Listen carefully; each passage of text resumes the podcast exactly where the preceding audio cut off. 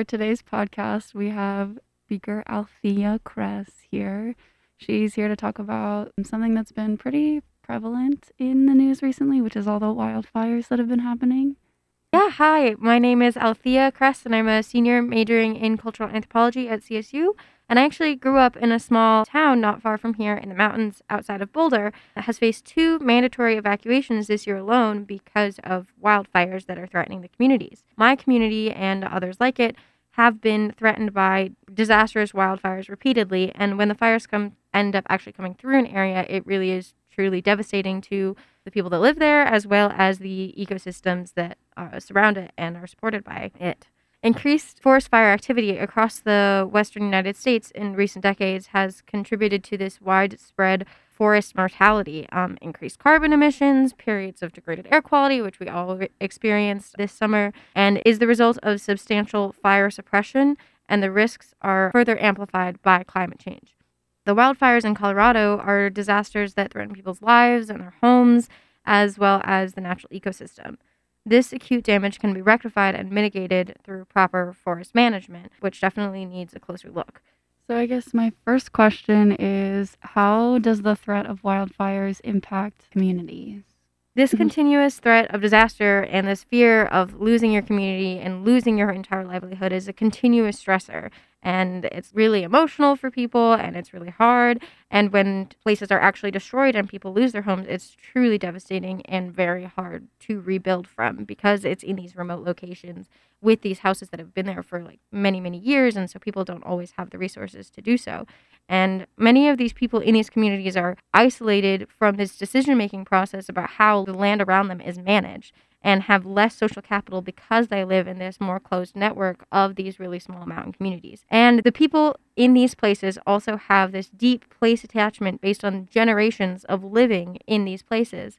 And there is these this incredible uniqueness that I know I have experienced living in these communities that makes it hard for people to want to exist outside of them because that lifestyle is so unique and they are so tied to that place and to the importance of living in that ecosystem. And lots of people's livelihoods depend on that ecosystem around them as well. And they depend on this intact social network because they only are largely existing in these isolated communities and then when wildfires do come through and destroy these communities, it's very difficult to recover from them as a consequence of their interconnectedness and because a disaster is inherently a shared experience. That means that entire communities are having to rebuild. My next question is so I can see like how impacted the people are. Curious what are the environmental risk factors that lead to these increased wildfires as we've seen a really large increase in the past couple years?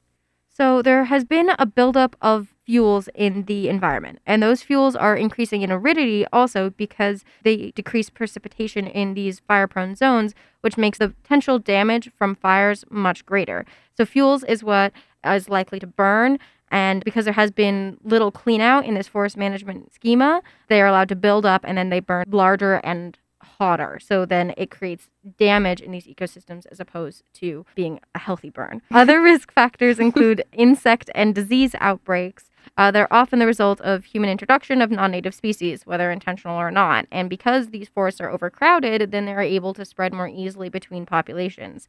There is also this traditional concept of a fire season, which is expanding to a nearly near round problem because of climate change, because these places are drier, and because they're kind of experiencing this tinderbox effect. Changes in the climate and the forest mismanagement, such as fire suppression, have contributed to more widespread burning, quantitatively more fires, larger burned areas, and longer fire seasons in the entire western U.S., including Colorado. So it sounds like you mentioned forest mismanagement, and I'm curious how the Forest Service, kind of of the United States, can have an impact on wildfires. So, historically, our Western model of wildlands management in general has focused on this separation of people from wilderness. Wilderness is seen as something to be managed, but there is a tendency for us to overestimate how much we know about ecosystems and to act without substantiated research. This began centuries ago when people were just trying to settle this land, and fires were truly devastating to trying and setting up these communities. So, Western settlers perceived these fires as dangerous and unhealthy, so they were suppressed and discouraged, which set a precedent for the following centuries, uh, which is ultimately what brought us to the situation today of very precarious forests and, and fire prone areas that are set up to burn because they haven't been allowed to based on the forest management principles. Human communities are also encroaching into these natural habitats that we have reserved, but we are also not allowing the forest ecosystems to operate as they would if these forests were healthy.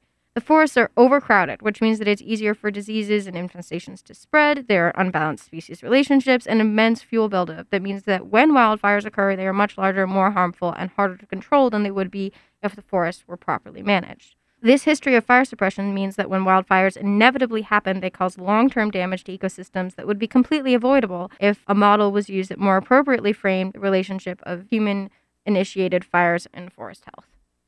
Yeah, that's very interesting. I'm curious if these current methods of forest management aren't working, do you have anything that we think we sh- should be doing instead? So I really think that what we should be looking to is this indigenous fire stewardship model, and it should be the focus for managing fire prone areas. It involves the use of fire by indigenous people to encourage desired environmental conditions through deliberately set fires and to mitigate fire susceptibility. This means that initiating planned regular burns not only causes less damage, but ultimately improves ecosystem health and can ultimately keep communities safe as well. Traditional indigenous law emphasizes this reciprocal relationship of humans within the natural environment and puts this focus on the health of the ecosystem as a whole as opposed to the Western separation of humans being separate from wildlands. This means the traditional uh, indigenous law emphasizes the reciprocal relationship of humans within the natural environment and puts more focus on the health of the system as a whole.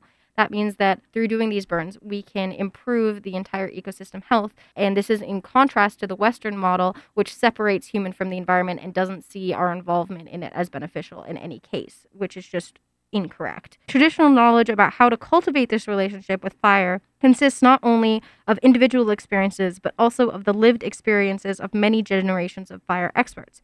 This means that there's a substantial body of knowledge supporting the use of fire to manage and create healthy forests.